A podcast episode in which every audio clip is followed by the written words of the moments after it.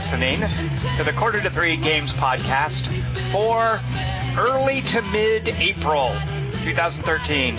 My name is Tom Chick, and my game of the week is not Guild Wars 2. And my name is Nick Diamond, and my game of the week is not Ghosts and Goblins. My name is Rod Humble, and my game of the week is not Kriegspiel. Yeah, but your game of the week is kind of like that, though. It is kind of like that. I admit it is kind of like that.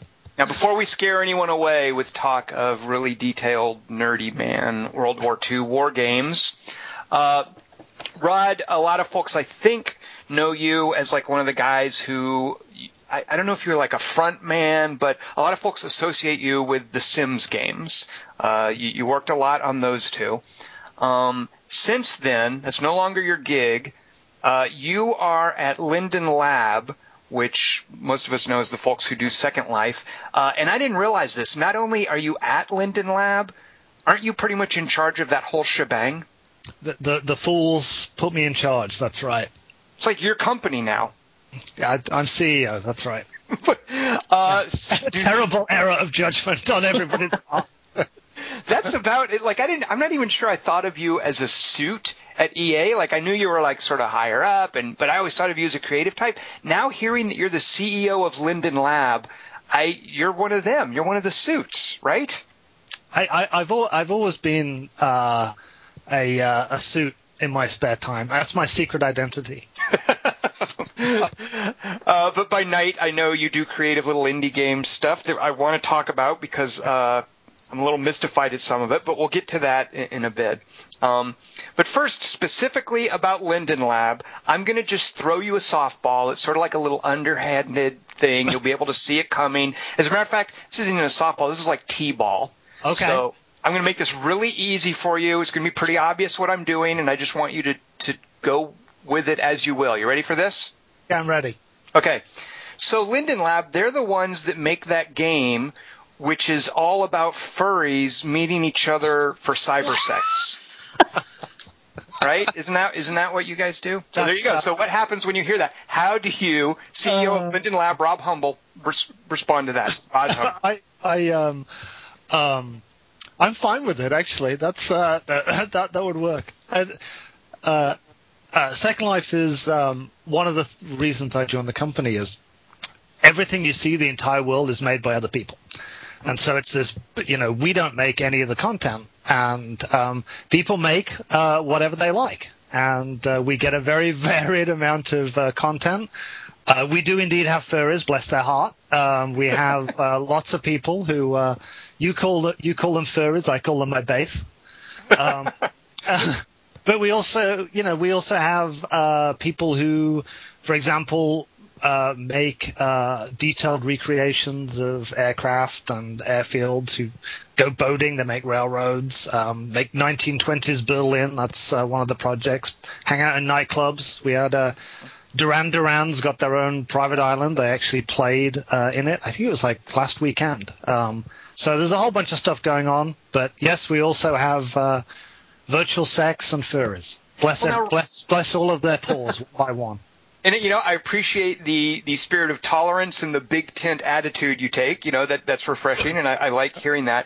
But I have to ask, Rod, isn't it kind of frustrating sometimes that that's the stuff that gets the most attention in Second Life? That people come along and that's what's the real lurid talking point about Second Life, and doesn't it upstage a lot of the other cool stuff that's going on? It varies. I think that it depends who you talk to. There's an awful lot of – so when I come to someone who's got an education background, quite often they've known it because they used it at university or something. So they'll come at it as from a research perspective. When it comes to the sex angle, to be quite honest, if we end up being the part of the games business that's associated with adult content, like I'm completely happy with that. Like the idea that name one other form of entertainment that like shies away from romance or sex or erotica or, you know, I mean, half of movies' total gross is about, you know, who are the beautiful people I'm going to get to see? You know, am I going to get to see a little bit of skin? I mean, I think that there's a lot of growth to go within the gaming space, and I'm more than happy to say, yep, there's adult content in Second Life, and there's plenty of other stuff too, but it doesn't bug me. And I have to say, too, that when people talk about adult content in games and romances and stuff, I kind of cringe at what most people currently think of, which is stuff like the romances in Mass Effect. You know, I appreciate what BioWare tries to do, but all that stuff is still, it seems like it's very much in its adolescent, embarrassing phases. So I guess in a way, if actual real-world behaviors can be manifested in something like Second Life, I'm with you there. More power to them, rather than those weird little puppet cut scenes from Mass Effect.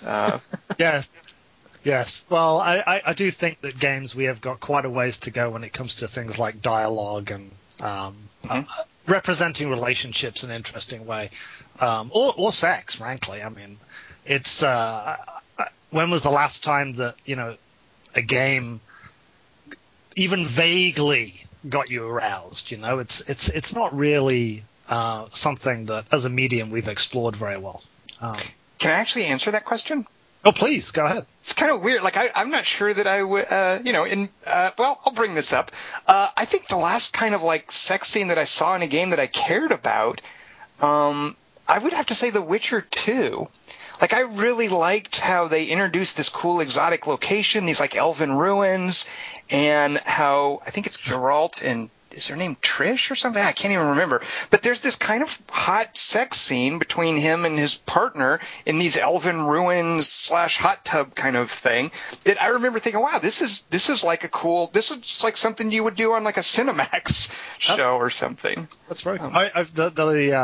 Actually, that's a really good example. The last one for me was one of the things with The Sims is I because you're telling your own story, you know, you can become like, you know, the gigolo of the town, or you know, play it you want. First thing I always did with The Sims is, you know, download the mods that get rid of our little pixelization. I will say though, The Sims kind of protects itself from being too adult by, I love the look of The Sims 3, but it seems like part of what's going on there is to avoid that weird uncanny valley effect. There's an almost purposeful caricature, kind of cartoonish aspect to The Sims that I enjoy the sexy playfulness of The Sims, but it was nowhere near as hot as like Geralt and Trish. I thought. Yeah, absolutely. I think the situations you can get in The Sims are more sexy from like a 10,000-foot view, but it's a 10,000-foot view, and I think the Witcher is definitely. It was definitely a far better scene. I know what you're talking about as well. Right. That was good. Nick, all right, so Rod and I have fessed up. Anything come to mind for you, Nick? Oh, yeah, Custer's Revenge. Oh, Nick, right there, taking us to the lower... Dude. By the way, this is a good point to mention. I meant to mention this up front. Speaking of taking us to that level, Nick, Jason McMaster has not been disappeared. I just want everyone listening to know. He is on special assignment this week, covering the Peshmerga Cyber Gaming League in Tikrit. So just to let everyone know, normally that Custer's Revenge remark, you know, Nick, thanks for filling in for something McMaster might have said. Real quick, Rod, so Second Life, it's still around, it's still going strong, right? Like, it's so we've got a million monthly active users. Last year, Second Life did over $75 million top line, which is great, and depending on the day, we get between, you know, 13 to 16,000 new users sign up a day. So it's great, and it's a lot of it is just organic. We're pretty much the only game in town. If you're looking for a virtual world that's entirely made by other people, then Second Life is for you. And how old is it? When did it start? It's 10 years old this year. Isn't that amazing? Has it had much by way of like any tech overhauls? Because I remember it looking kind of primitive back in the day. Yeah. Yeah, definitely. And we so last year we did Mesh, which is you can basically make professional models and real third party tool sets. You can make, you know, realistic looking models and put them into Second Life. We did some user interface improvements. We just rolled out a brand new UI, which is customizable, and we're rolling out some pretty significant performance improvements this month. Some of them are live next month, and that's made a real difference. Oh, and we added pathfinding as well, so you can have non-player characters and things. Now, you mentioned that the amount of money it's making, and I can't help but hear that and kind of do a double take. It's a free-to-play thing, right? Like, if I'm not mistaken, Second Life doesn't – it's not based on any subscription fees, right? Like, people are selling content online. What's the model there?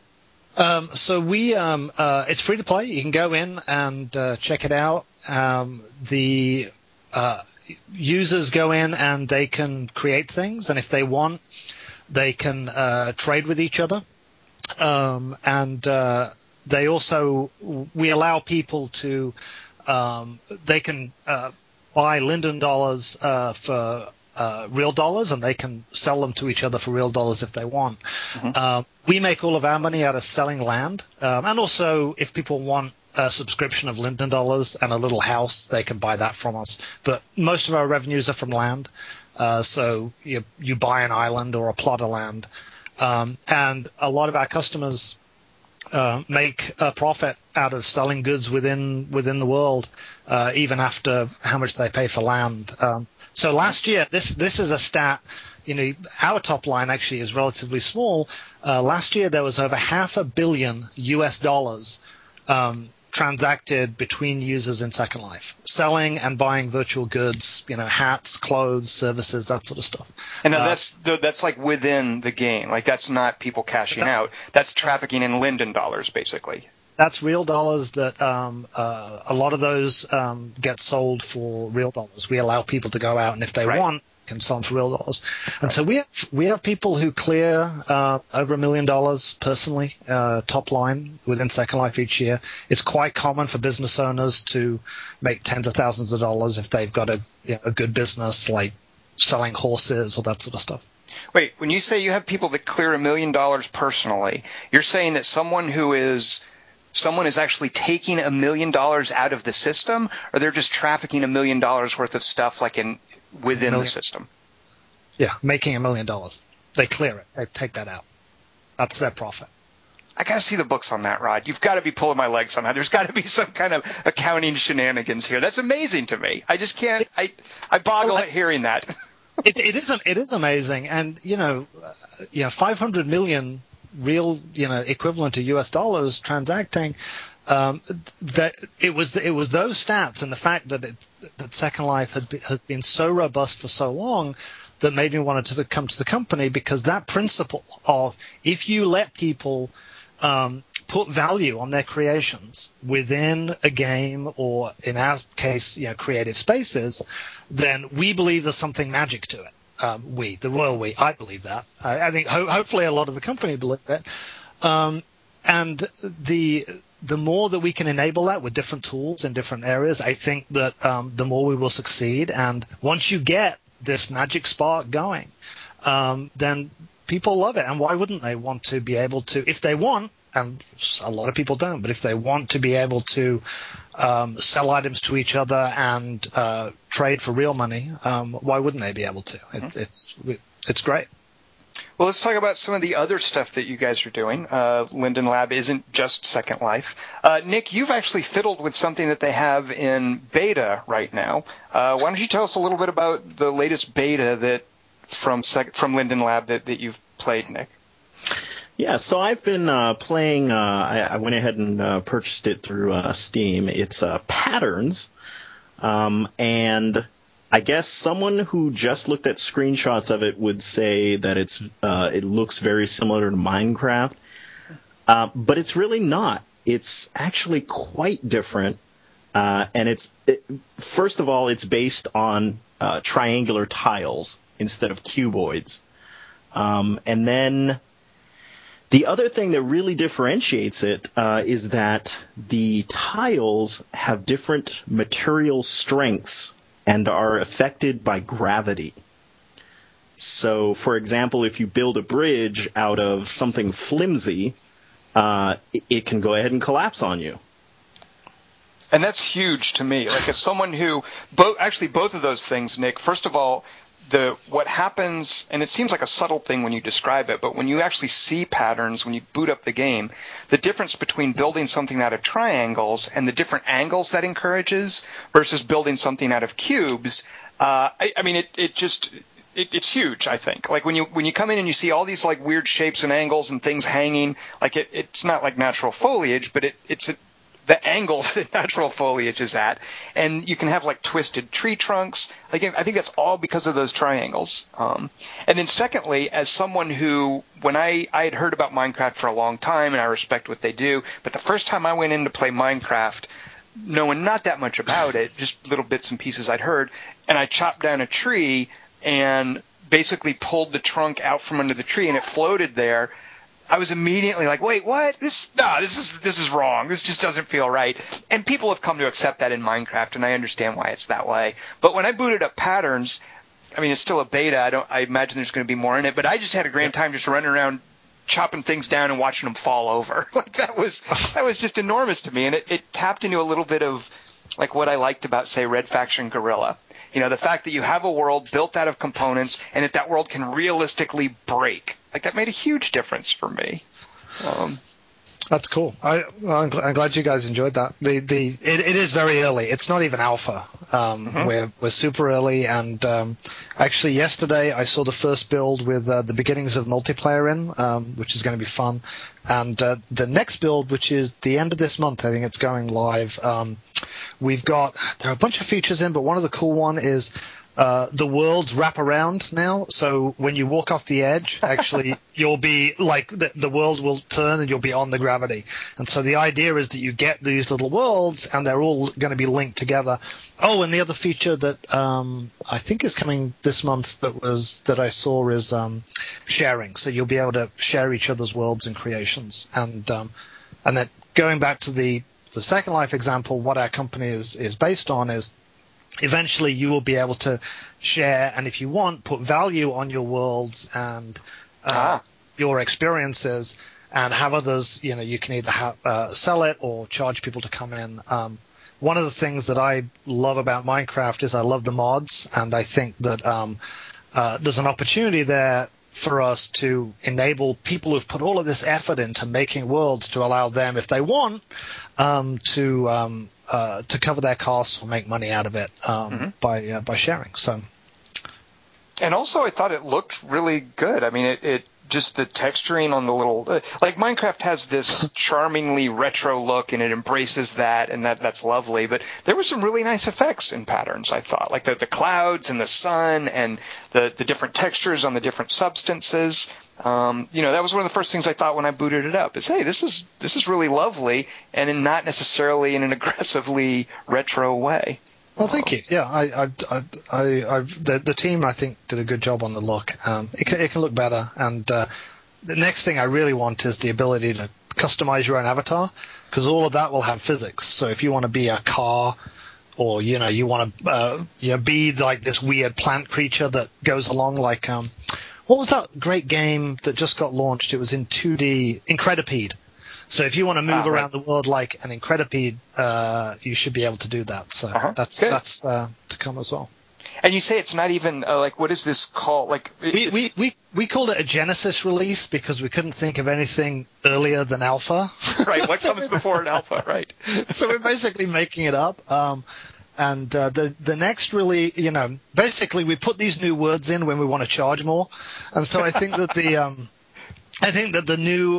the next version that we'll call it something new, like, I don't know, Galaxy Start or something, will probably be late summer. And that'll have all of those features in. And we freely admit we change our mind a lot.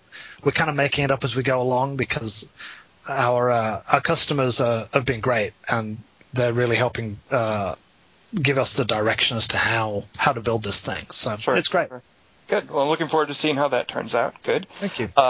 So also I noticed Versu is a – how would I describe – so when I first discovered Versu, I was kind of expecting something like there's a web-based game from a group in England called Fail Better Games. Mm-hmm. And it started out as Echo Bazaar, and it became Fallen London because that's the place where it takes place. And Fallen London is a big, long, persistent – text-based adventure with all these like systems and stats in the background, and you play it over the course of months and months. Versu is much more modest than that. It looks to me like a I guess I kind of want to say text-based adventure, like it's more traditional. And I don't mean that as a slam. It's just it's not something that you play over months and months and months. Right. It's like reading a short story, and you make choices during it. There's a huge list of like verbs and interactions as you go through the story. I was very impressed with that. And the idea is you navigate different characters through basically the same events to different endings. So is that? I mean, I guess I've pretty much done your job there, Rod. I feel like I've just that's Versu in a nutshell, wouldn't you say? Well, so the important thing about Versu is, and this is our messaging fail is it was created by Emily Short and Richard Evans, and Richard Evans wrote the artificial intelligence for The Sims 3. That's when I first met him. And so as you're playing Versu, actually a lot of that story is procedurally generated by all of the interaction of the AI and all of their personalities. So if you replay a story, that's kind of when it starts to click of like, oh, wait a minute, this is totally different. And you're starting to get this sense of really what Versu is we take a bunch of characters with motivations, and then as you play with the story, a lot of stuff gets generated as you go along. It's actually a lot clearer in we're just about to upload a new episode, which is called The Interview, which is this job interview that goes disastrously wrong, which is hilarious. When you play it the first time, you're like, oh, that was kind of funny, that was kind of amusing. You play it again, it's totally different, and you're like, wait a minute, and you start to see, hey, this actually is, there's a lot of procedurally generated storytelling going on. And so we're going to do a few of those, roll them out, and then the next step is to release the tools so people can create their own. And I think people are going to love it once they can see how these tools, once you make a character with motivations, how they actually start to make the story as you play it, because it's kind of magic when you see it. Well, then that's definitely my bad, because I want to describe what happened to me, and I want you to – I presume you're going to tell me none of this. Tell me the woman's name again who writes the stories, Emily – Emily Short, yeah. Emily Short. I'm presuming that what I'm about to describe to you is basically nothing that Emily Short specifically wrote. And I had assumed this is what she wrote. But so there's a tutorial that you play, and it sort of teaches you just the basic interactions. But then I think there are 3 stories right now that are free, and then there's one, I think, $4 story you can download.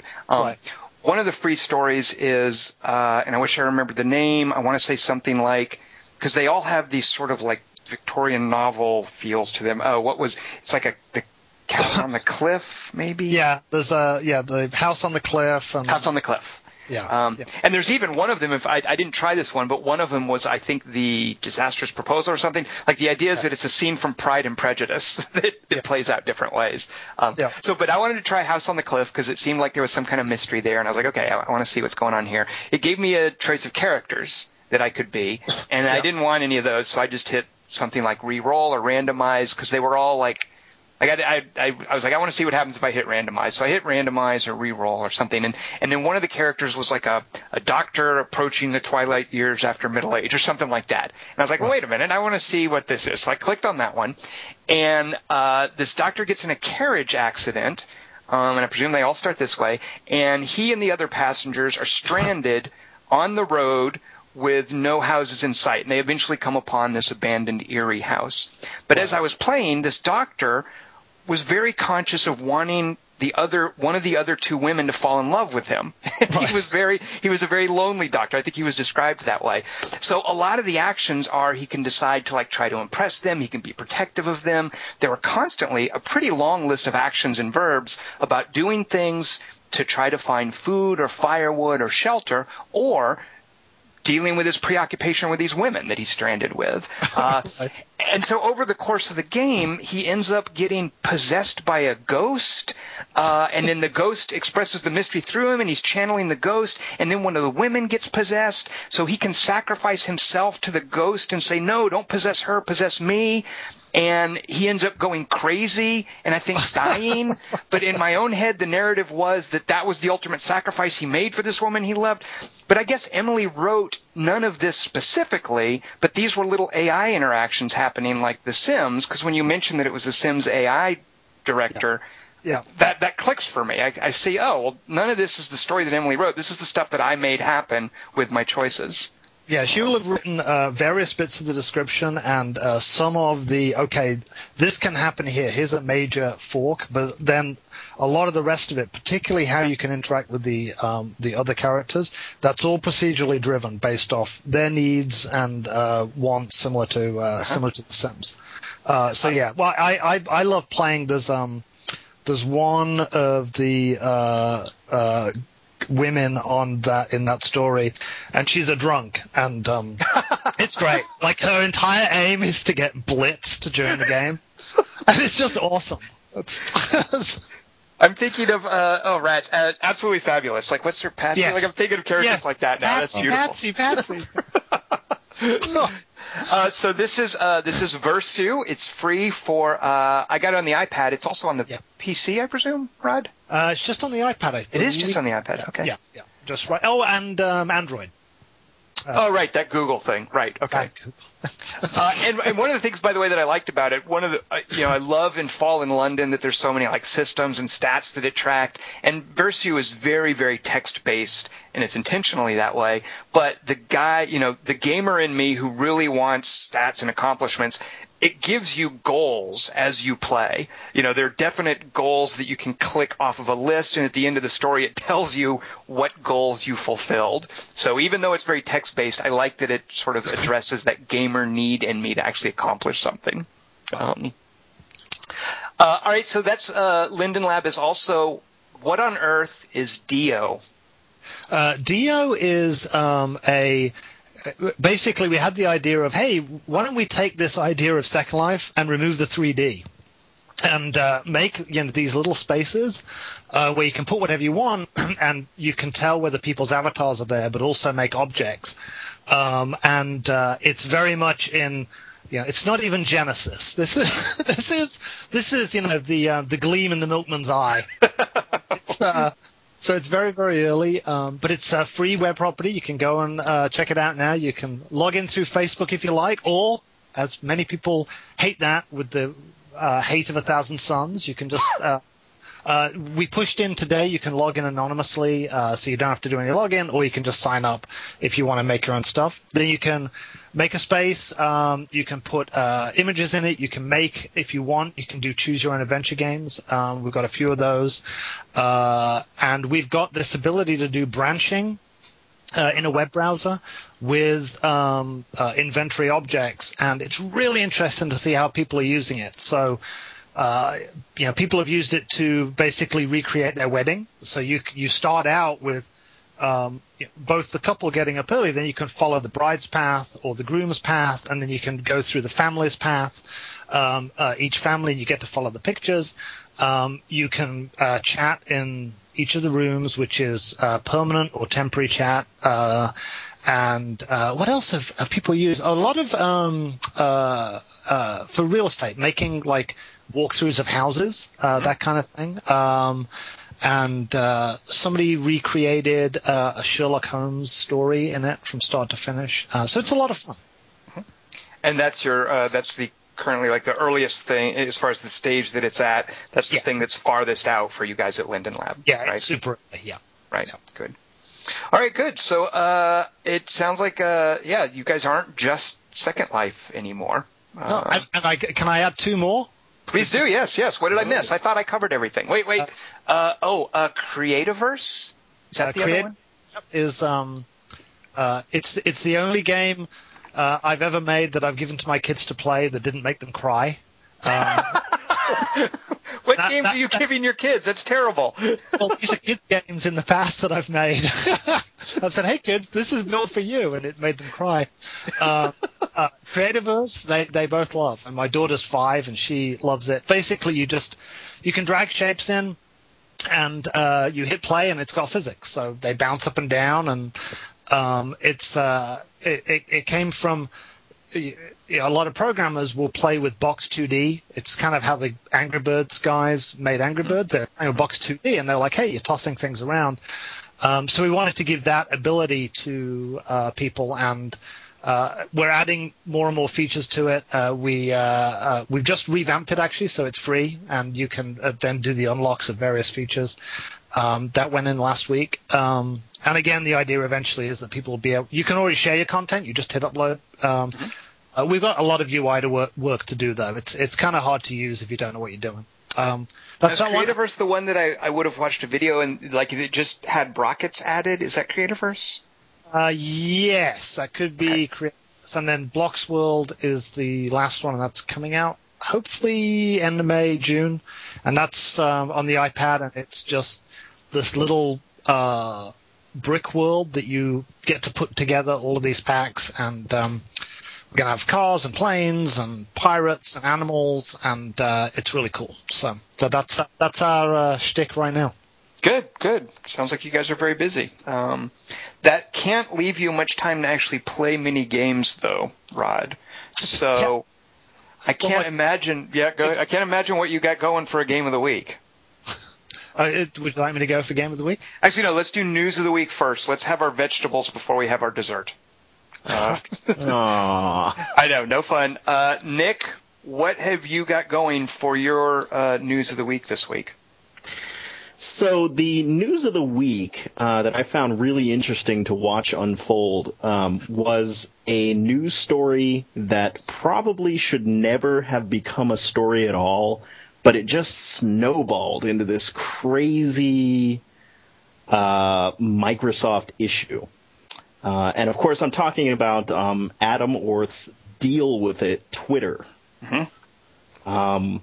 Now tell us who Adam Orth is, because this is the thing that I'm kind of unclear on, like why this guy should know what he claims to know. So Adam Orth is, and apparently his title is creative director at Microsoft. Now, the thing is, at Microsoft, there are a ton of creative directors, basically – every other project at Microsoft has a creative director. He does work in the Microsoft Studios, the Microsoft Game Studios, I'm sorry.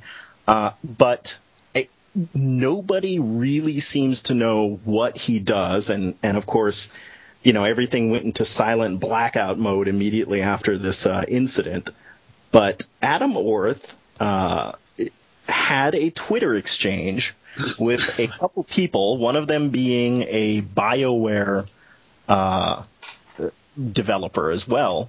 And in the Twitter exchange, he says they were just joshing around, and he was giving this other guy at BioWare a hard time about the rumors that the next Xbox console would require an always-online internet connection to function.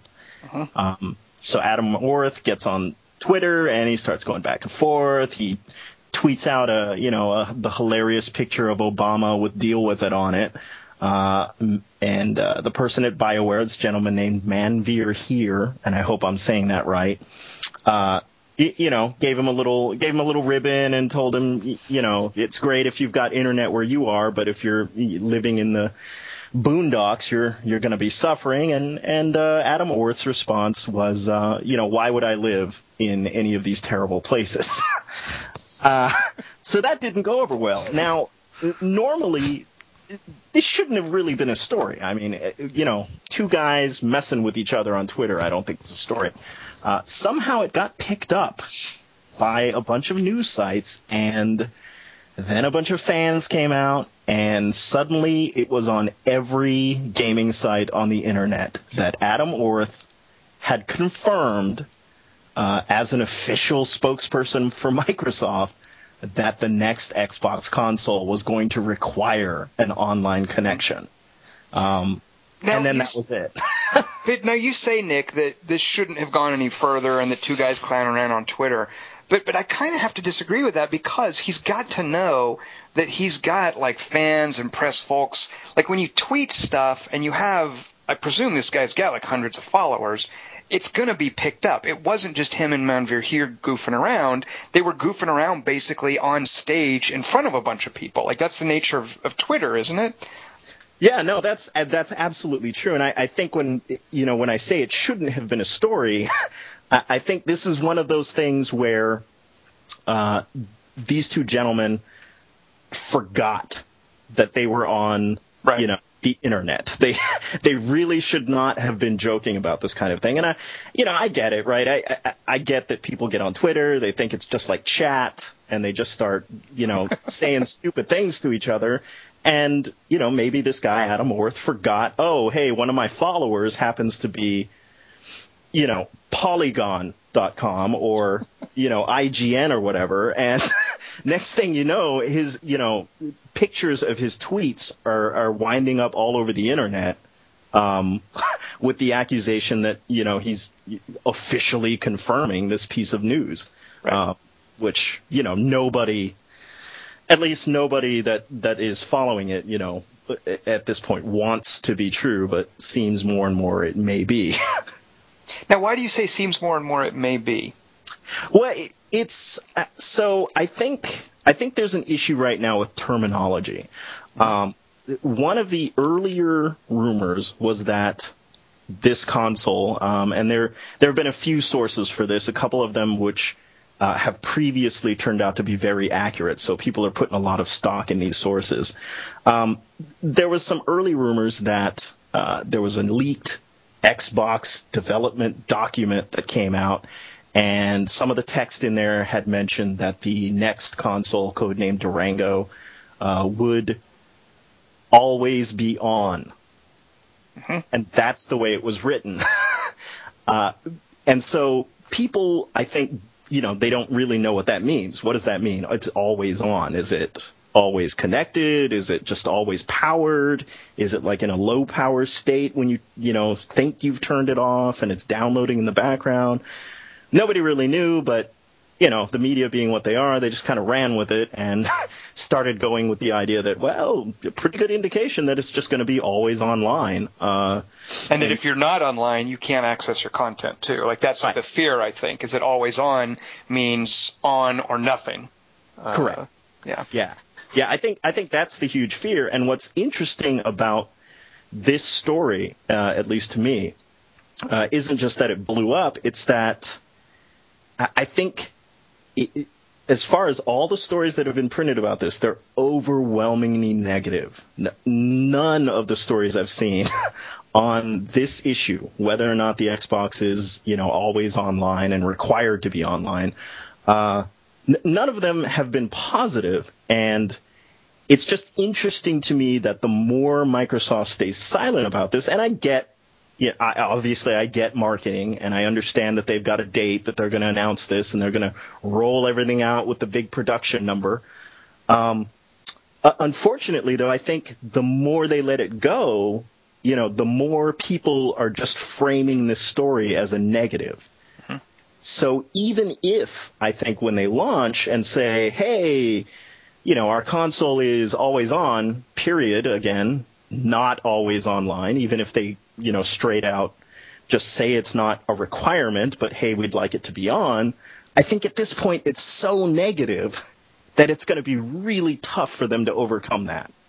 So that, yeah, like that, I think you're right, is, Nick, is like the worst case scenario. But part of me wonders, well, don't gamers have short attention spans? And, you know, once Microsoft starts pushing out the actual message about the game, about the Durango, about the next Xbox, once they start really pushing out their talking points and hitting those and getting those passed around in the press, won't most people forget about that? And I don't know. You know what?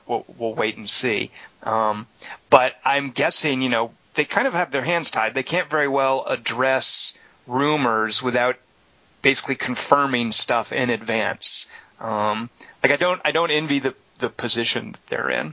And Rod, let me ask you. I mean, so you've obviously, you know, having worked at like EA, like you've been in a situation where you know what it's like when bad press is getting out and you can't say anything about it. Right. Do you feel like Microsoft is doing the right thing here? Well, happily, I don't know anything about Microsoft's new platform because I'm not at EA anymore, and we don't make console games. So I don't know. I saw that story as well. I think that, you know, I'm going to wait and see until they actually announce the thing. You know, we'll see what it is. I think that it will be fascinating to see what features the new consoles have. You know, we've seen a little bit of the new PlayStation. It'll be interesting to see what the new Xbox is, but I honestly have no idea right now. But you do think, I mean, do you kind of feel that Microsoft is hurting themselves by not addressing rumors, or do you feel that that's kind of the right approach to take, is just stick to your guns, stay quiet until you're ready to do your official announcements? I think that you know, I've certainly dealt with an awful lot of negative customer reaction in my time. Mm-hmm. Quite a lot of it deserved. I'd say that my my general approach is, you know, the customer is rarely wrong, and I think that we're also. I think when it comes to these kind of things, and I think you've talked about it in the past as well, Tom, is, you know, things like information embargoes, for example. Mm-hmm. You know, we're in show business. You know, I mean, some of us hope that we're also in a little bit of, you know, making art as well, but fundamentally this is show business, and I think that we could do a lot more with talking less about business models and revenue per user, and more about, hey, this is the world I want to take you to, and here's why it's cool, and here's why it's exciting. And I sometimes worry that it's easy to fall into the trap of thinking business model first, and less about the, hey, you know, at the end of the day, our job is to entertain and delight millions of people, and that's job one, and they, you know, they are our customers, and we need to attend to their needs. I'm a little jealous, actually I'm a lot jealous of other forms of entertainment like movies and books and music, for many reasons, but one of the reasons I'm jealous of them is you almost never have this kind of kerfluffle about, say, a new type of projector that's going to be installed in movie theaters, or, you know, maybe you hear something about that red camera that Peter Jackson used, but for the most part, nobody cares about that because they want to talk about the Lord of the Rings movies and the Hobbit trilogy. And I'm just so, for me, I in a way could not care less about the PS4 and the Durango. I just want to know about the games and the experiences that are going to be delivered on it. And it's constantly weird to me that gamers are so hung up in the technology and the delivery system. I've mentioned recently that, you know, games are always covered in the technology section of a lot of the news aggregates, and that's ridiculous to me. We belong in entertainment. With the exception of the New York Times, which, bless their hearts, at least for a while there, they had us in the entertainment and art section, which was great. You don't. I've always been a big fan of the old gray lady. So yeah. But just to defend my fellow core gamers for a moment, I don't think a lot of it is a reflex reaction at technology. A lot of it, I think, is gamers perceiving, and sometimes correctly and sometimes incorrectly, but perceiving that, hey, this is something that's being put on me getting in the way of my entertainment. And, you know, to use your movie analogy,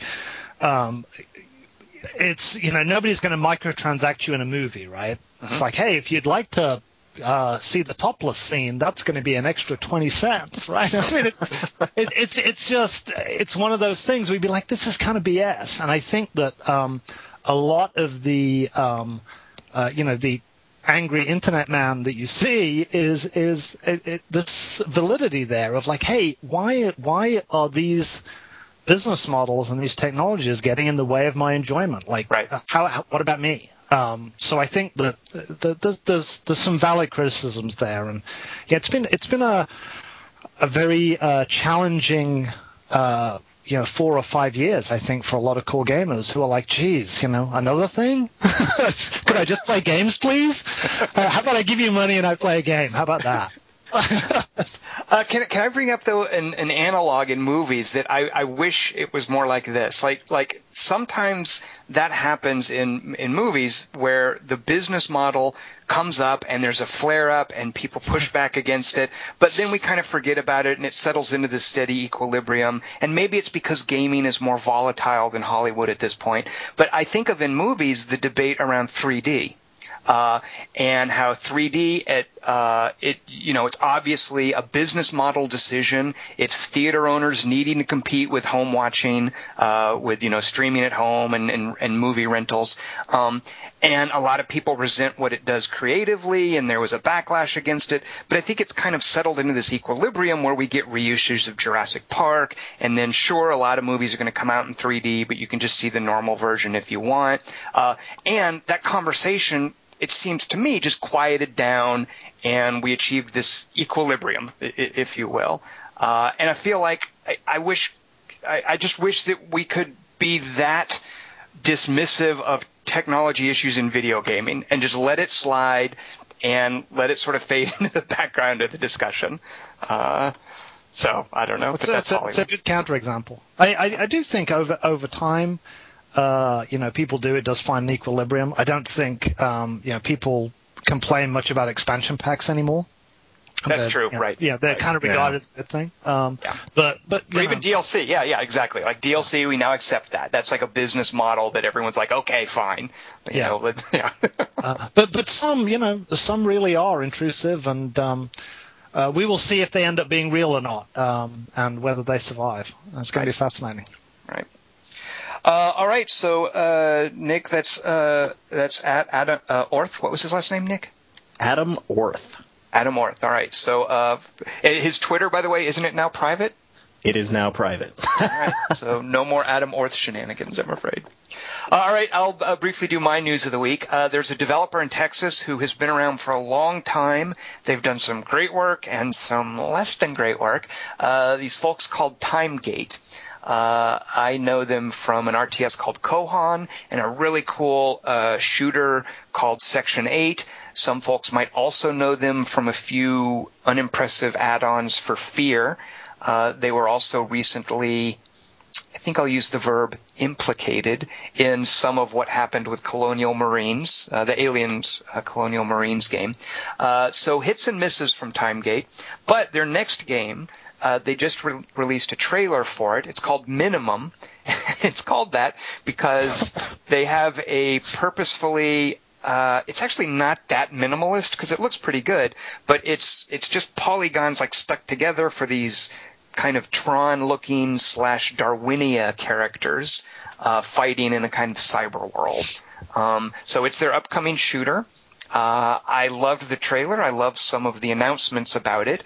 One of which is that there is a Titan mode where each side is helping this big, huge, lumbering giant, I guess, reach a goal. And in some of the trailers, you see that sometimes the two big giants, they bump into each other and they just start slugging it out while you're shooting around their feet.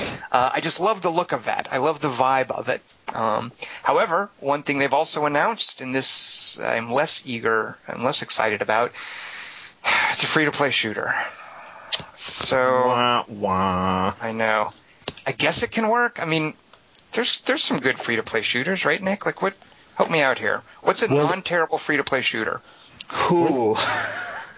World of Tanks is free to play. That's awesome. You know, that's a fair point. Yeah, but that's like an MMO model, though, kind of, isn't it? Yeah, like, sure. Yeah, it is. Yeah, yeah. That's actually fair. Here's isn't Isn't Team Fortress 2 free to play these days? I think it is. My son spends a lot of money in that game. I think it sounds like your son, Rod, is buying hats or something. But I think it's amazing. Like he's like, Dad, I need a key for this chest I got. And that's right. Oh, they are free to play because they have that insidious like locked box thing where you get a box, but you have to buy to open it, the key to open it. My son is that. You know, you've played on a shooter where there's this person who's like completely pwning you, and then you hear this squeaky little 10-year-old voice go, "Ha ha, noob!" Yeah, that's my son. I'm trying really hard not to hate your son right now, Rod. What do you think I feel when I say I see this little? Your Steam wallet is $2.25 spent on a cake. I've got to do chores for it. It's great. He will literally happily take out garbage, walk the dog for a key. It's great. Ah, there you go. The upside of the Team Fortress 2 business model. Good. So anyway, TimeGate is now entering the free-to-play arena. I know that they've struggled commercially with games like Section 8. I think that was a commercial disappointment, which is a shame because dadgum, that game was really good, and they just did so many smart design things there. So hopefully this will be a hit for them. I wish them the best, and I love the look of Minimum, which an alpha for that will be available next week on April 16th. So. I saw the video on your site, and as you rightfully say, those guys have got somewhere there is either a team or a person in that company with some major design chops. Yeah. And, you know, if they can bring to that genre what they did with Kohan, boy, that'd be just awesome. You know? And they're in Texas, too, right? Which to me is like, you know what, that's because they're, I think of like id and Ion Storm. There's actually, that's kind of a smaller, minor hotbed of development, of designer chops is Texas, I believe. Austin. Yeah, Austin in particular. Yeah. So, all right. So, Rod, that leaves you. What do you have for news of the week? My news of the week, I called an audible at the line of scrimmage. Notice how I'm fitting in culturally, by the way. That's a soccer reference, I believe. I know my sports. Yes. It is Timber and Stone, which I discovered on there's this great website called Quarter to Three. With it's got forums. And it apparently... we were talking before you came on, and apparently it had a Kickstarter, and they've just released it, so I just bought it. And it is, and I'm just going to read you a few of the inspirations for this game. Wait, before you do that, I just want to say, just from a marketing perspective, So they've called this game Timber and Stone. I've seen that there's a thread on it, but I don't know anything about it. Nick, do you know anything about this? I do know a little bit about it, but only because... Only because Rod and I cheated and looked at the website. Okay, so then I just want to guess what this is, only knowing the name. I don't know anything about it, but I'm gonna. If you come to me and you say Timber of Stone, first of all, my first reaction, as a strategy gamer and a guy who loves Euro board games, I want to play this. Like, that's my first reaction is, Timber, ooh, what is that? I want to play it. Because it sounds like you're starting with very basic materials and you're doing some kind of, like, crafting or upgrading or building. Maybe it's like a city builder strategy game set in the frontier era. Am I close? So that's what I think. Very close. Okay. Yeah. All right, so hit me. Give me more. Make me more excited, Rod. What is this? It is it's kind of a city builder, kind of a RTS. Here we go. This is from the website. I wanted to see trebuchets destroy castles, trees, and earth. A game where I not only got to build an army, but also have to feed that army by farming, fishing, hunting, and foraging. Oh, yeah. I'm in love. With an intuitive crafting system that allows me to engineer siege equipment by felling trees, create brick to fortify my walls, blacksmiths who forge armor for my military. Such a game didn't exist, so I decided to create it. And this is the kicker. Are you ready? Strap in. Gaming trousers on. Inspiration comes from games like Caesar, Zeus, Age of Empires, Dwarf Fortress, and Minecraft. I'm ready. The word that comes to mind when I hear that is sexy. And Timber and Stone is essentially a sandbox game where the player is allowed to create any style of settlement, village, or kingdom he, or presumably she, wishes. That is awesome. I'm ready. I'm going to download and play tonight. Oh, wait. You said something about a Kickstarter. So the Kickstarter's done and it's out? It's out. Yeah, I don't do Kickstarter. That's right, because I'm the same thing. Like, I hear about something on Kickstarter, and I'm like, fine, come talk to me when you're done with the game.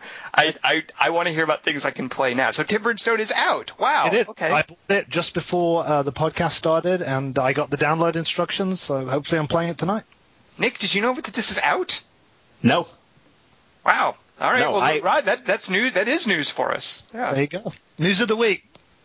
I think you win. Good. By the way, it's also just Timber and Stone. Like, I think of the ways that name could have gone wrong. Like, if you were to name a game like Wood and Rock, right? I don't want to play that. So, but Timber and Stone, Twig and Pebble. Right, exactly. Right. Lumber, and although lumber actually no, because lumber makes me think of like a hardware store. I don't want to play anything that's like lumber and yeah. There's ways it could have gone wrong. They hit the little magic word. Just that sweet spot with terms. Oak and granite. That could have been pretty cool. Oh, because then oak, yeah, like you use the oak to make warships, and then the granite to make statues to commemorate your majesty as a ruler. I like that. I can see, Rod. You should be in marketing. You should be a CEO of a game company. Oh, madness. All right, well, let's actually now talk some games of the week, stuff that we've actually played that we may or may not like. Nick, why don't you start us off? What have you chosen for your game of the week? So the game I've been playing it's not actually a full game yet, but it is an alpha, and it is for sale on Steam, so I'm going to go ahead and treat it like it's out. It is the Arma 3 alpha. Oh yeah, but wait. Yeah, okay. I don't know. I'm scared about this. Go ahead. So yes, this is not for the faint of heart. So the Arma games, if you're not familiar with them, this comes from the guys who made the original Operation Flashpoint. So it's Bohemia Interactive. They make super detailed, super hardcore military sims. And the best description I've heard of the Arma series is that it is a game where they are trying to simulate you in a soldier's body. So it kind of explains a lot about the interface, by the way. Yeah, exactly. So for example, in the game, you know, it comes with a campaign, which, by the way, the campaigns are all not super great. You say that, though, Nick, but the thing is, like, jumping into, like, an Arma 2 campaign, I'm thinking, oh, this is going to be awesome. I love what they're going to try to do. And then somewhere along the line, it just kind of falls apart and becomes terrible. Like, the campaigns, you're right, they're not great, but they're heartbreakingly not great. Like, I want them to be great, and I feel like they should be great. And, yeah, they're so heartbreaking. But isn't this one of the game series, though, that really should be played multiplayer with buddies, with beers? I don't know whether the new one is multiplayer. Well, okay, not only that, but I think with also, like, with user-generated content, like scenarios that people have made in that you can play in lieu of the campaign. Right. Yeah. Right. I mean, famously, DayZ, the mod, the big zombie mod that everybody loves, was made from Arma 2. Right. So, yeah, the community is huge. They're hardcore. They love it. And so with Arma 3, the alpha, you're not really getting much. You're getting a little island of land. I mean, it's fairly large enough for you to tool around in. You get 3 or 4 different soldier types and a couple of vehicles and I think a helicopter on each side, the blue force and the red force or whatever you want to call it. They're supposed to be like NATO forces versus – and I'm going to love seeing when the campaign comes out how they explain this, but apparently Iraq has invaded Greece. Wait a minute. What year is this? Yeah. Like I'm going to love seeing the explanation for this. There is that famous Iraqi port in the Aegean Sea, I believe. They just sally forth from that and conquer Greece. How did that, did they go through Turkey? Or, I mean... I don't know if you've heard of this. There are things called paratroopers. Okay. I guess they go over Turkey.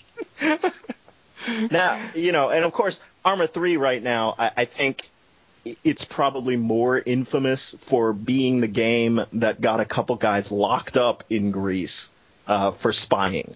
Oh, that's right. I forgot about that. Yeah, a couple of the devs went over there. They say they were just being tourists and that they were just taking photos as tourists. They were not taking photos, they say, as reference shots for the game. But they were in, you know, Greece taking photos, and, well, the Greek government didn't like it, so they arrested him and accused him. Wait, do we know how that turned out? What happened to the guys? Well, at this moment, they are out. They're back home. They spent a couple months in jail, but apparently there is a pending trial. Okay. So I don't know how that's going to turn out. I would hope that these guys are not crazy enough to go back there for the trial. Who'd have thought taking photos of a military installation in between the Balkans and the Middle East would get you into trouble? I know. It's crazy. Those guys now I feel bad. Yeah, knowing the lengths they went to now for their Iraq versus Greece campaign, I feel bad. That's a high price to pay. Well, so how was it? So it is then. It's just basically a multiplayer arena. Is that what the alpha is? Well, no, it's actually there is single player in that there's a couple of canned scenarios that they have made basically to just kind of introduce all the different stuff you can do. Mm-hmm. Like there's an infantry scenario, there's a vehicle scenario, there's a scuba scenario, which Ooh. Is kind of crazy. And then there's I think a helicopter flight scenario. And then, of course, there's multiplayer where you can just go on servers that people have set up and you can do whatever. People have all sorts of scenarios that they've made already in the editor, which, a lot, you know, go attack this hill. There's an enemy force on there, blah, blah, blah. And then they go do that. So what's been fascinating to me, though, is I played Arma 2, never really got into the multiplayer too much, which apparently I was missing out. Arma 3, I've been getting a little bit more into the multiplayer, and it's mind-boggling how serious some of these participants take it. And I'm speaking as someone who, you know, spent 10 years in the Army, so it's just interesting to me the way these guys play. They go through infantry tactics and radio call sign discipline probably 100 times more disciplined than anyone I've ever met actually in the Army. Now, is that hardcore? Is that off-putting, or does that sort of like, is that, because I hear that and I think, oh, I don't know that I want to jump into that. Like, does that make it better or worse? You know, that's kind of a toss-up. It really is. I find it interesting just because I'm always interested in those odd little corners of the internet. As someone who maybe just sees Arma 3 on Steam and thinks, oh, isn't that game that they made out of zombies or something, and downloads it, I would expect that would be a real shock to the system to try to jump into a multiplayer game where everybody's using call signs and, you know, infantry terms and then calling out, like literally calling out compass directions to, you know, which way to go. I mean, these guys are really into it, and, I mean, good for them. They're having a lot of fun, but boy, as a new player, I can't even imagine. All right, now here's a $64,000 question, Nick. How does it look? It actually looks really good. It looks really. I think these guys. They said the developers have said that they really wanted to improve the animation system. Which, again, if you're familiar with Arma or Arma 2, the animations were never all that great. People kind of, you know, the best thing you could say is they skipped some frames in animation. So it looks a lot smoother. The mouse acceleration, which they had a lot of in Arma 2, is now gone. So it actually plays more like a shooter, I guess. But, you know, keep in mind, this is still a game where you'll be walking along and the enemy infantry 300 yards away will shoot you. And right. Game over. That's it. Which, by the way, I think is one of the reasons that they didn't necessarily have to fuss so much with animation. It wasn't like Call of Duty where you're actually toe-to-toe with the people you're shooting and you can see all the detail. You know, I think that was a game where draw distance was way more important than animation originally. All right, so Arma 3, the alpha is now out. And is the deal, Nick, that you buy it and then you can get into the alpha? The deal is you buy it, you can immediately get into the alpha. And I think right now it's like $35 if you jump in now. And then later, of course, as they move into a beta, it'll go up to 40 or 45, and then a final release at 50 or whatever. Is there a release date for Arma 3? Is it this year, or are they doing a when it's done kind of deal? Do we know? I have not seen a release date on this. I've checked around their website. I think it is a when it's done. They did admit that they had some development issues. Mostly because of the two guys that got locked away. You know what? There aren't a lot of. I feel there are a lot of empty excuses that companies make when they have delays for release dates. That I don't think is one of them. I feel like that. Okay, you can buy a little time. You got to give a pass for that, right? Well, right. All right. Thanks, Grease. Yeah. All right. So, little Arma 3. By the way, do we also know when the standalone DayZ game is being released? Does that have a date? Oh, I don't think that has a date either. All right. I think that's definitely a when it's done. Right. Rod, were you ever much of an Arma guy? I know you like that kind of thing. I loved Arma. I still haven't bought the new one. I'm going to buy it now. But I love the Arma series. The first one gave me some of my peak gaming experiences. I still remember being hunted through the forest by the BMPs and the squads. Yeah. It was great. Yeah. Now, are you one of the hardcore guys? Are you? No, God no. Oh. No, the way I play Arma, and it's been a couple of years since I played Arma, but you know, I belong to a couple of online guilds, and you know, literally we pile in. It's all versus the computer. Everyone's got to be there ain't no radio discipline, I can tell you that. You know, we have at it, and the most hilarious ones are when you know, we try and pick who's going to, for example, fly the helicopter, because you know that never really ends well. We've had some great times, like crashing the helicopter into a village, one of us surviving, like trying to make it. It's just great. Go ahead. Sorry. No, I fully intend to play the new Arma the same way with my pals. I distinctly remember, I think a mission. It wasn't really a mod because there's support for this in the game, but playing a multiplayer mission where you all get dropped around a map and you have to find each other, and just that idea of, you know, where is everybody else, and then chatting and trying to say, well, I see this mountain, and just trying to do that with more casual friends, and just what an awesome. It's like a Hunger Games kind of experience, I guess. Just dropped into this hostile territory and you have to find each other and then band together. I love that. So I'm trying to remember. I'm sorry, go ahead. No, I was going to say, then just like Hunger Games at the end, it's just kissing. Wait a minute, that's not how we played. Hold on. I didn't get that far into the mod. Man, well, then you didn't play it right. Suddenly I'm in Second Life here. All right, so Nick, Arma 3. So my game of the week, I'll mention real quickly, is also a shooter played on a big, wide, open map. However, it's also an MMO. I'm not crazy about this thing. The more I play it, the less I like it. It makes a real good, splashy first impression. But Defiance, which is the shooter/MMO from Tryon, who are the folks who made Rift.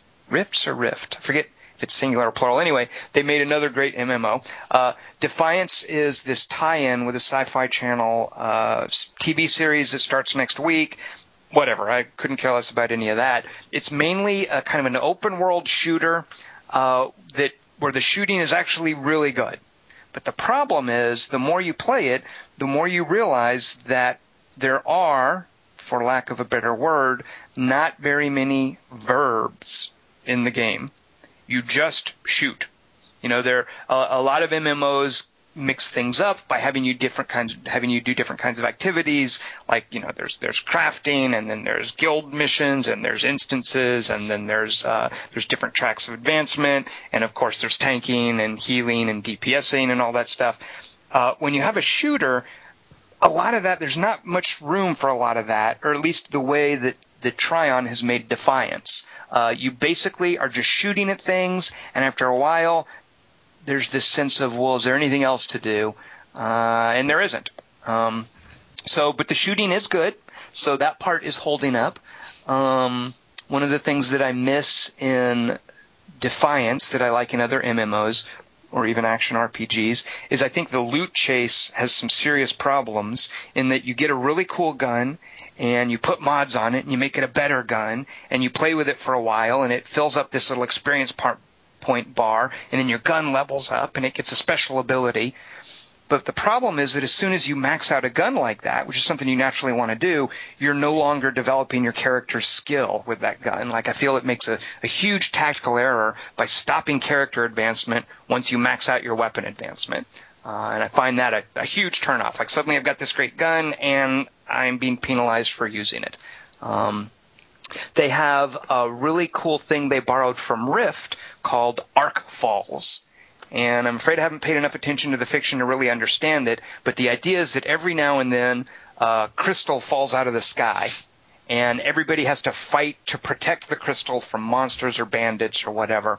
And it encourages, because it's kind of an open-world shooter, you know, it lights up on the map, and everybody playing is like, oh, there's an arc fall. Let's run to it, and let's have a big, crazy battle.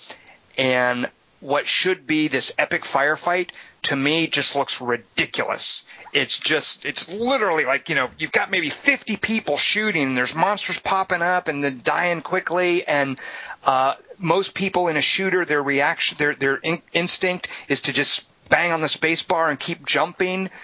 So you've got people just hopping around in these big crowds, and there's no collision detection, of course, because it's an MMO. So people are passing through each other and shooting through each other, and it's there's no action beyond, you know, nobody's tanking, nobody's healing, because the game doesn't need that. It doesn't have that.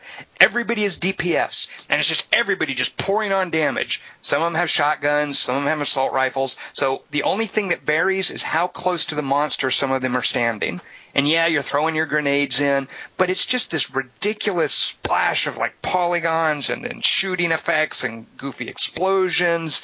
And if you have the numbers turned on, it looks kind of dramatic to see your damage flying up.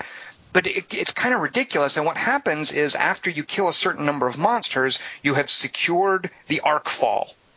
And it happens suddenly. So the arc blows up. I don't understand the fiction, but it's suddenly gone. It's vanished. All the monsters vanish. And there's this really weird moment where everybody's just kind of standing there. After all this chaos, it vanishes and evaporates, and it's suddenly like 60 dudes just standing in a field with nothing to shoot at. There's no treasure chest to go pick up. Like, you feel everybody – when I first started playing, people would instinctively run to where the big old meteor was because you would think, well, yeah, there's going to be treasure in there. There's no treasure reward for doing these arc falls. Sometimes there are monster drops when you kill monsters, but no treasure appears. So – in the early days of this, people would run and stand there, and you could sort of imagine everybody hunched over their keyboard waiting to click on the treasure, and nothing appears. So you stand there, and then they kind of look awkwardly at each other, and they start slinking away, and everybody gets a vehicle that you can pull out when you press a button. So people's ATVs and cars start appearing, and they kind of gradually disperse. And it reminds me, because of that awkward pause and how this crazy bacchanalia of shooting guns just stops abruptly and leads to this awkward pause, and then people dissipate, it reminds me of like a college keg party where suddenly the beer runs out. And everybody's just, oh, well, I guess we'll go somewhere else now. But I really, you know, if you just want to jump in and shoot stuff, it looks good. There's some cool gunplay, but it's just kind of wearing out its welcome for me. I sort of am getting to the point where I feel there needs to be more, and I'm a little bit concerned that there isn't more. So that's Defiance for you. But who knows? Actually, the TV show starts next week. I plan on watching it, seeing what they're going to do, and maybe, you know, if they've played their cross-media hybridization correctly, you know, maybe it will renew my interest in the MMO. We'll see. So the it may have some depth. I haven't played it myself, but I know Bill Trost, I think, is working on it, and he was a designer on EverQuest, and I think a little bit of EverQuest 2 as well. And when I worked with him, he had some good system design ideas. So, you know, the guys at Tryon, I really do like. If you look at Rift, they really know what they're doing. Like Rift, I was really dismissive of it until I played it. Rift has just some really smart design stuff in terms of kitting out your character, and in terms of how the equivalent, how the rifts really drive your movement through the map, and they mix up the gameplay. Right. So I can see some of those smarts clearly in evidence in Defiance, but I just feel like it just needs a little more. It needs more systems, I think.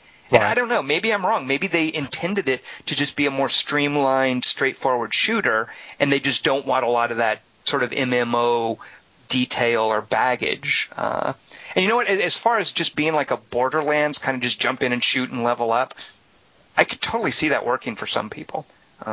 So, cool. And you know what? There's another thing too. An MMO on its launch is often very different from an MMO a month after its launch or 6 months after its launch. So this is not an MMO with a subscription fee. Once you've purchased it, you get it for as long as you want. So it's not the sort of thing where, you know, go ahead and get it now and look at it, and you can rest assured that they're probably going to do a lot of work on it over the coming months. Cool. So. All right, so Rod, what's this Kriegspiel thing? So that was not your game of the week. What is your game of the week instead is kind of like that, but with a less intimidating German name, if I'm not mistaken. My game of the week is a I got two because one might be of broader interest. But the main one I'm playing is it's called World of War: The Untold Stories, and it's a board game. And it's a little bit like, well, it's a platoon based war game, hex encounter in the Cold War that goes hot, you know, the conflict that never happened. And I love it. It's a pretty big series. It started out with it's called Eisenbach Gap. And they've done a whole bunch of other ones, and this is the one I'm cracking out right now. I'm playing. It's basically little battles that you play. It takes about an hour to 2 hours to play an entire battle, and there are a whole bunch of scenarios for it. So it's head to head, right? It's like a two-player game. It is, but I play it solo, like I do most hex and counter war games. What? Yeah, hunched over in my little bunker. I don't believe you for a second. No, you're probably. Are you pressing your son into service? Do you have a group? No. I play almost all of my big war games solo. Yeah. Wait, that's not. Do you know what the other guy's doing all the time?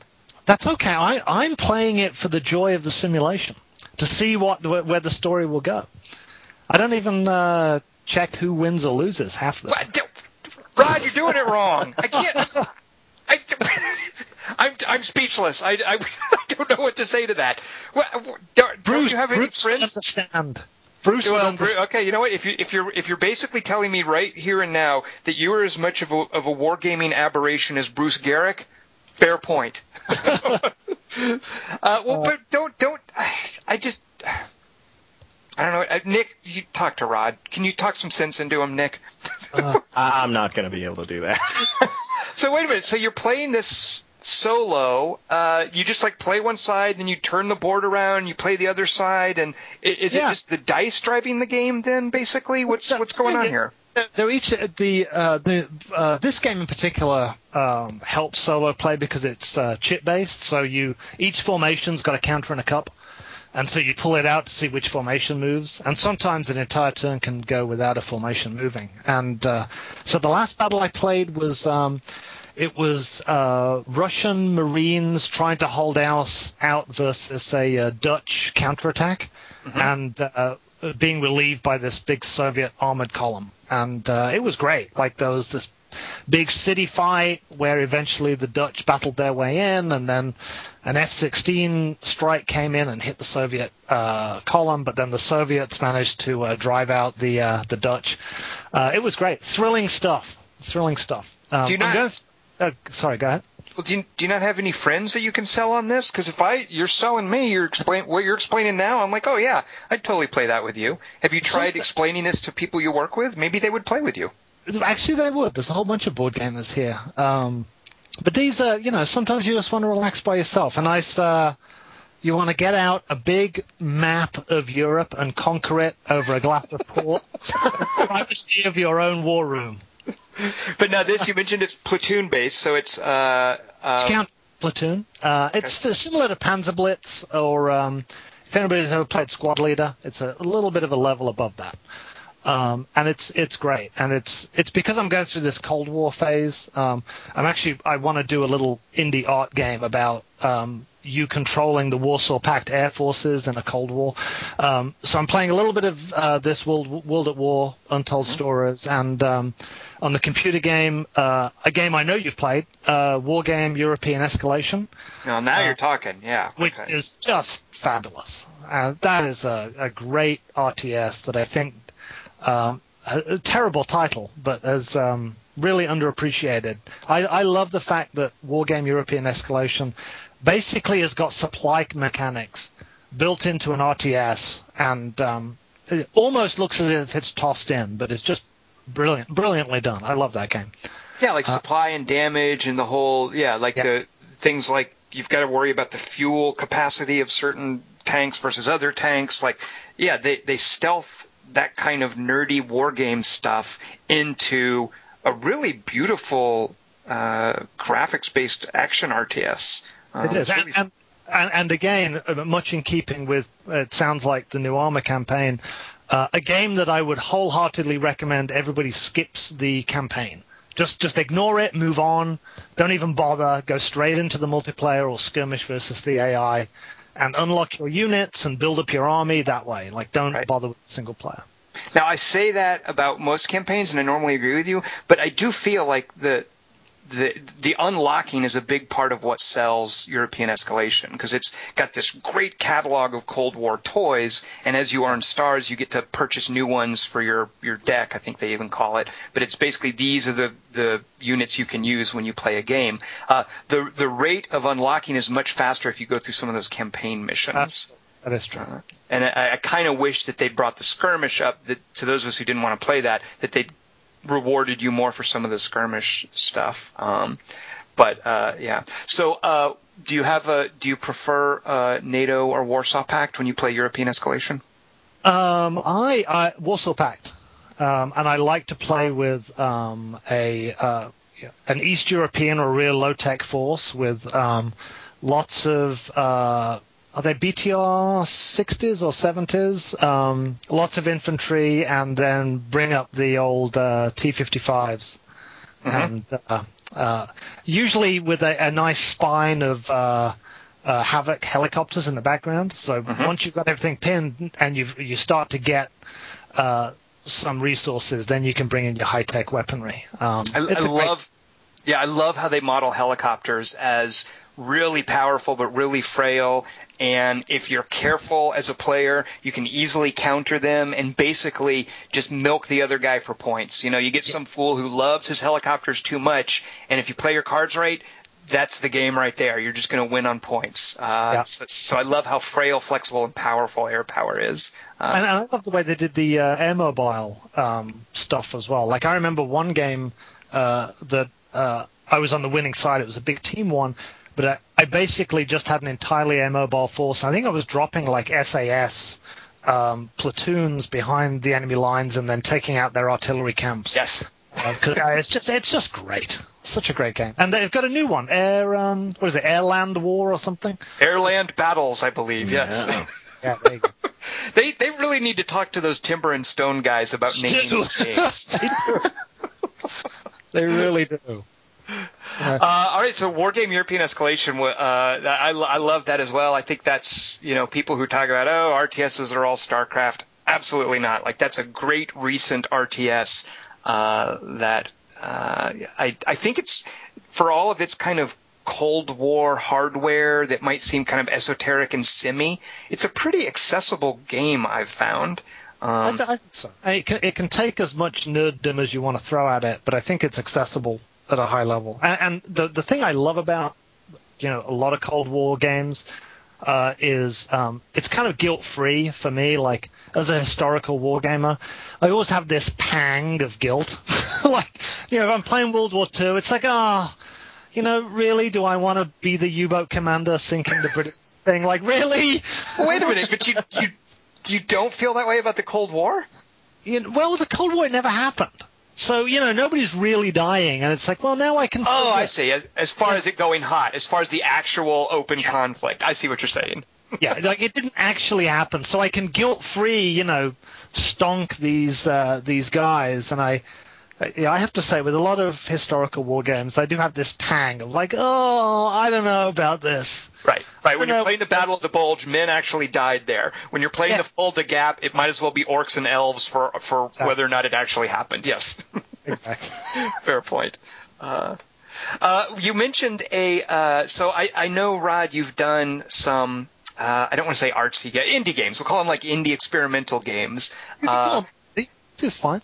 Okay, and well, I you know, you've got them on your website, and one of the things that you do, I don't know if you do it for all of them, but I remember looking at Marriage, which is a game you made, very abstract, and you even sort of confessed this isn't about the gameplay, it's sort of about the concept and the artistic statement. And you even, and I hate this, by the way, I wish you hadn't done this, if you read enough about what you've written about Marriage, you explain, like, what it means. Like, it's sort of like if somebody makes this cool, ambiguous, artistic movie, when you ask the director, well, what did this represent and what did that mean? Most directors worth their salt will refuse to interpret that for you. Yeah. You, however, Rod Humble, you were more than willing to spell out for all the people who are slow or in the cheap seats or whatever, this means this and this means that and this represents that. And so it robs a little bit of the mystery and the artsiness of it when you explain it all. I did do that. And actually, Jonathan Blow gave me a hard time about that as well. And he was like, hey, you know, I really wish you hadn't done that. In my defense, I kind of did it once. And, you know, back in the mists of time in 1995 or 1996, whenever I did the Marriage, it you know, it really was kind of tough to get people to buy in that, hey, you know, you can kind of make something that's trying to aspire to have artistic merit within the medium of games. And the one knock that a lot of modern art got, which I disagree with because I'm super into a lot of modern art and I love the conceptual stuff. But a lot of the knock was you're letting people put an interpretation on it and actually just threw some crap up against the wall. And I was like, you know, I that's not going to fly with this one. I am going to lay it out. Step by step, and, you know, I'm sorry if it's ruined some of the romance, and I certainly haven't done it with my latest game. I didn't do it with Perfect Distance that I did last year, and I haven't done it with any others. But with the first one, I was like, yeah, you know, with the rest, please assume there is as much thought gone into it. But with that one, yeah, I kind of, here's how the sausage is made. Fair enough. Yeah, and good. Gaming has come a long way since then, so yes. It is, which is great. Boy, I'm, you know, so happy. I didn't think it would happen as quickly as it did. It's been great. So you did mention when you talked about the Cold War wanting to do some sort of an indie project about, did you say the Warsaw Pact Air Force? Like it's something that specific, right? Yeah, well, so I did one about the Eastern Front of World War II a couple of years ago, Stavka OKH, where you were. Oh, just, yeah, right. You're sitting just below Hitler, but above the army commanders, so you're kind of this stuck in upper middle management role. So I did that, and the new one I want to do is there's been a lot of documents that have emerged about the battle plans of the Warsaw Pact during the Cold War, and I want to put you in the role of the air commander of the Warsaw Pact air armies. And this comes back to actually a thread that was on Quarter to Three, which is this great site you should check out. And it was talking about the old Microprose games. And you know, they had career modes and they were always exploring, at the time, a lot of interesting Cold War stuff. But they always went the extra mile in terms of gameplay systems of like, hey, we're going to make it worth your while. we're going to put in this depth and these systems that just really stretched. And, you know, nobody's doing it anymore. And I want to do that. That's not true.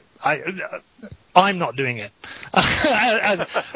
Plenty of people are doing it anymore, but I want to do it where you're controlling the air forces of Warsaw Pact or NATO, and give that extra depth of I'm going to have a career mode, and I'm going to have these extra things, and so I'm looking forward to it. And a lot of it is this a whole bunch of new research coming out of what actually the Warsaw Pact plans were, and at the time.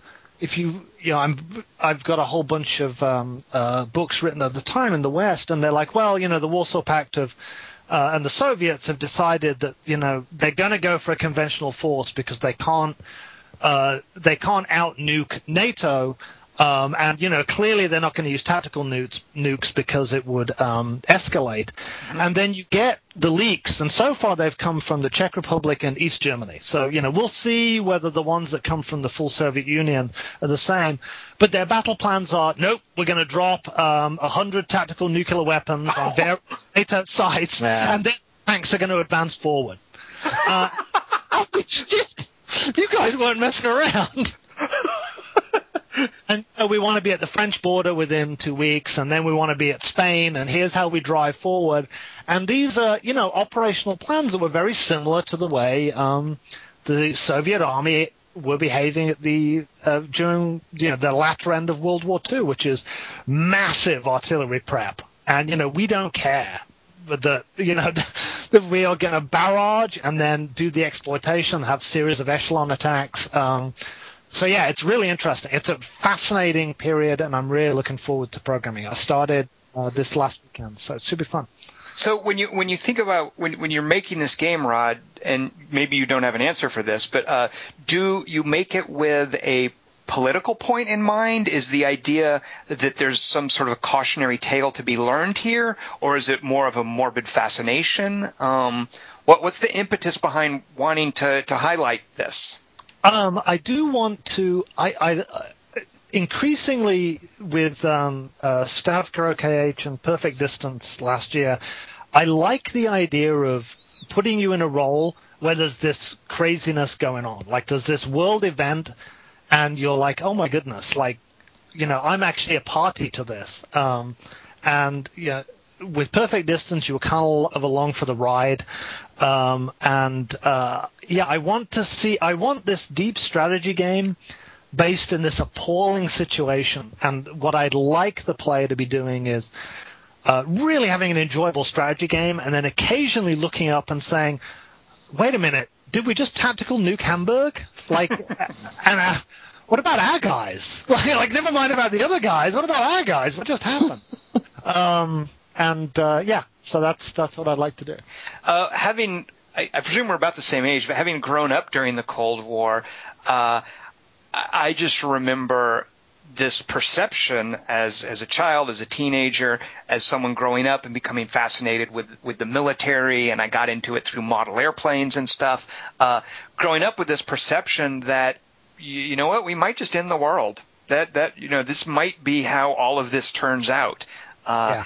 And I don't think that exists anymore. I mean, people think, of course, of the way the war on terror works these days. You know, horrible things can come from that, of course. But there's not this perception that this might just pull the plug on everything. You know, everything might get flushed down the drain. And that does something to your psyche when you grow up with that. And I feel and I'm not saying this in any sort of a tragic way, but I feel kind of haunted by that. Like that's a big part of my makeup and how I felt about the military and about things like airplanes. And you know, I look back at it now with the absurdity of the time. You know, I think Dr. Strangelove is a perfect encapsulation of that time, but I think it really does something to you to grow up during that. I absolutely agree, and there was a poll done in my middle school class, and this is, you know, back at the height of the Cold War. And the poll was, do you think there will be a nuclear war within your lifetime? And 70% answered yes. Yeah. And that kind of, it sticks with you. And I think that, you know, for me, at least, and I think for a lot of my generation, in England, when the Berlin Wall came down and the Cold War ended, it was all of a sudden like we had this bonus lifetime of like, wait a minute, the world's not going to end? Holy shit, like everything else now, this is a freebie, right? Like, like we get to live, yay! That's awesome. Nick, when were you in the military? Was it during this period? I don't want to make any assumptions about how old you are. No, I was in the military for the first Desert Shield, Desert Storm, and then the second. Wow. So yeah, that was it's very interesting because I did grow up during the 70s and 80s, so there was that it was just sort of a matter of course, like yeah, of course there'll be a nuclear exchange at some point. Yeah. Oh yeah. Did you know, because you were in the military at the time, did you know, because I remember the first Iraq war, and there was an awful lot of build-up where, those of us in civilian life, we actually thought this was going to be a war, right? Like two sides battling it out. And I remember that there were a few military experts, and who's the guy who wrote Face of Battle? Somebody Keegan. Oh, John Keegan. Yeah. Keegan. Like I remember an interview with him before the invasion, and he just looked at the panic-ridden interviewer who had a similar perspective to me of like, oh my God, thousands and thousands of Allied troops are going to be dying. And he looked at me and said, you're about to see what happens when a modern army fights a mid-20th century army. And, I dismissed it of like, yeah, whatever, you're a flag waver. But that one-sided just wipeout, did you know in the military that was going to happen?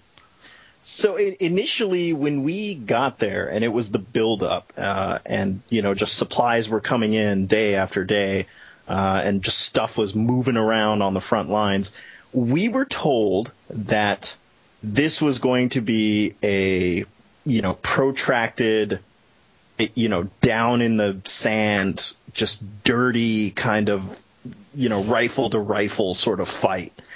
And then about midway through that buildup, so midway through Desert Shield, suddenly we were being told, you know what?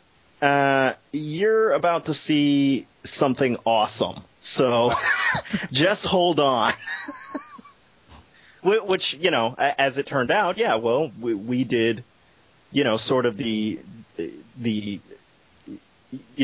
next century version of the, that Warsaw Pact plan where we just inundated them with, with air power.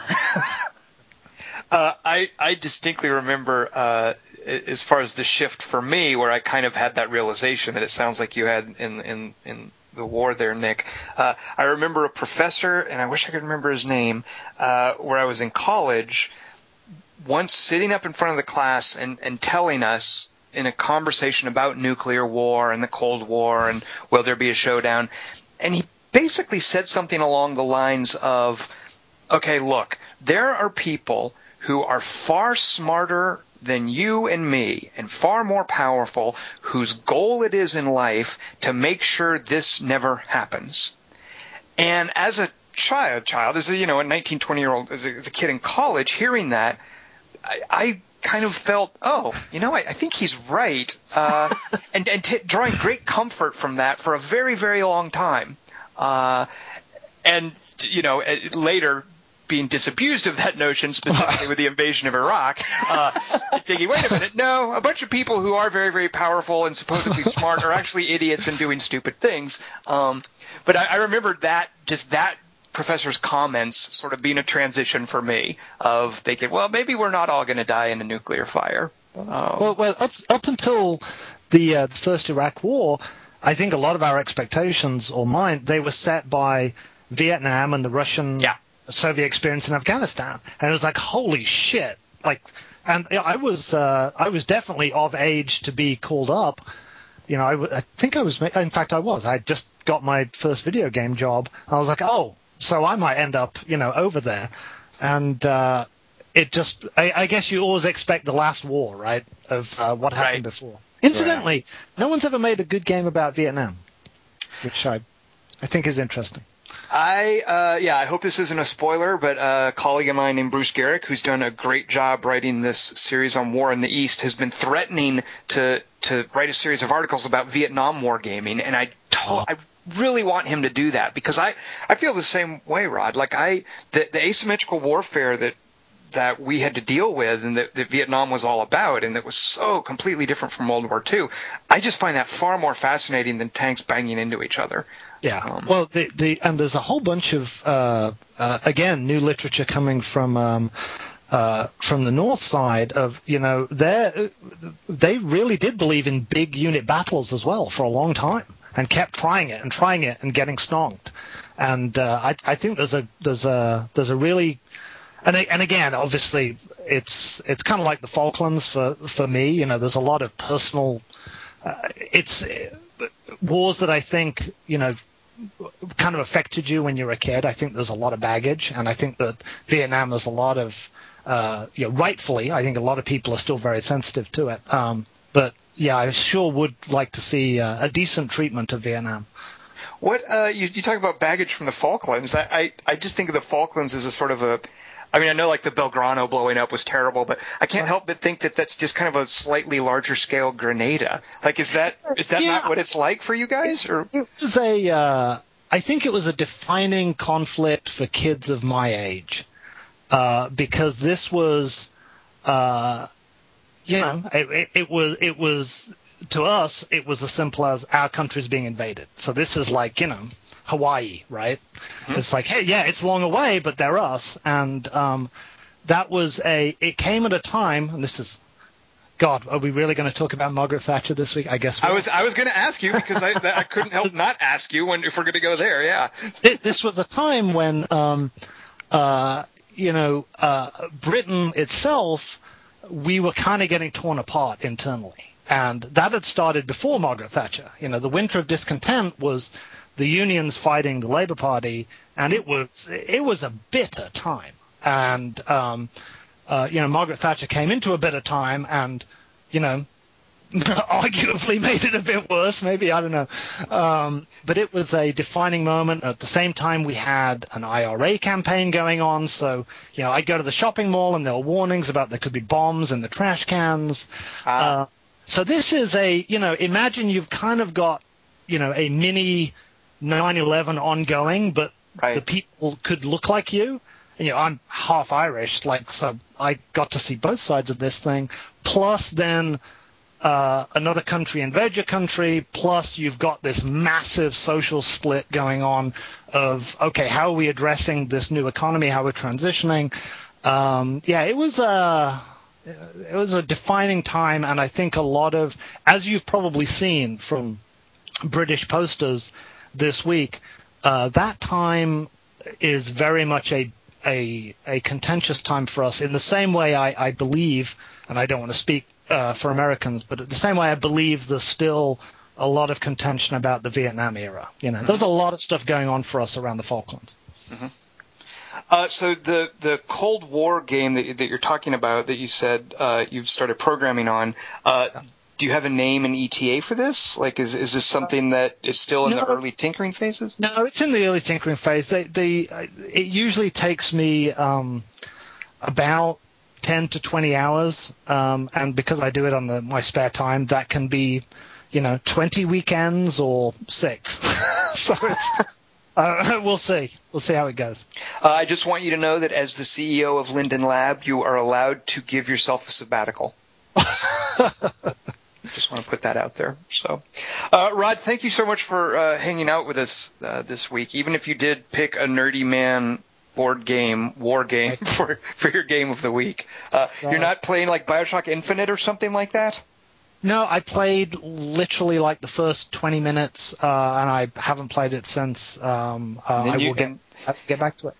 And then you sat down at your table alone, turning the board back and forth, playing against yourself. I'm still flummoxed with how that works. It actually gets worse. I do have so when I said a war room, I meant we converted a stable on my property. Whoa! It's now that's my war room, and it's got no computers. It's all got books around it, and it's got tables, and it's for war games where I can set up my war games. So I was actually in my bunker out there with a bottle of port, you know, classical war music in the background, a little bit of Soviet marching music for the Soviet term. I'm getting more of the image, not of a bunker, but of a war barn. A war barn. So, all right, well, folks listening, thank you as well for joining us. Next week, we will have Chris Taylor joining us. Now, hold on, before you make any assumptions, no. Yeah, exactly. Not that Chris Taylor. Not the one you're thinking of that did Total Annihilation. Not the one who was recently involved in a heart-wrenching but ultimately triumphant Kickstarter drama about, I think their game was called Wild Man at Gas Powered Games. This is the other Chris Taylor, and he probably hates being thought of as that way. But he worked on folks know him from Fallout, but more recently...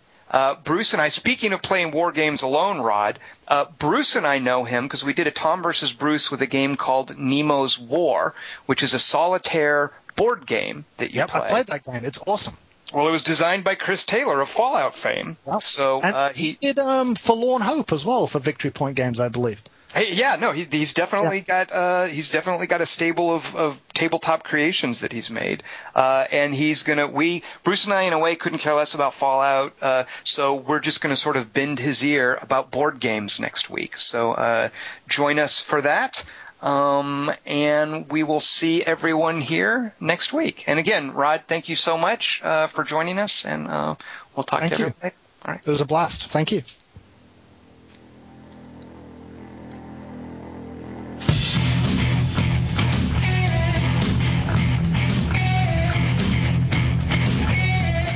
Okay, Rod and Nick, this is a contest. If either of you can name this song, you win a nickel. I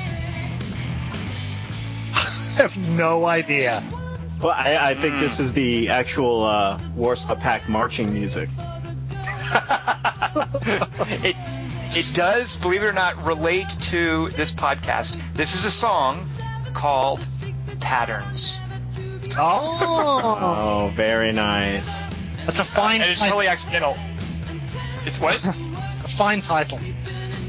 Yeah, exactly. And it's just me going through my iTunes list and thinking, oh, look at that. It's something called Patterns. I'll use that. That's so, there you go.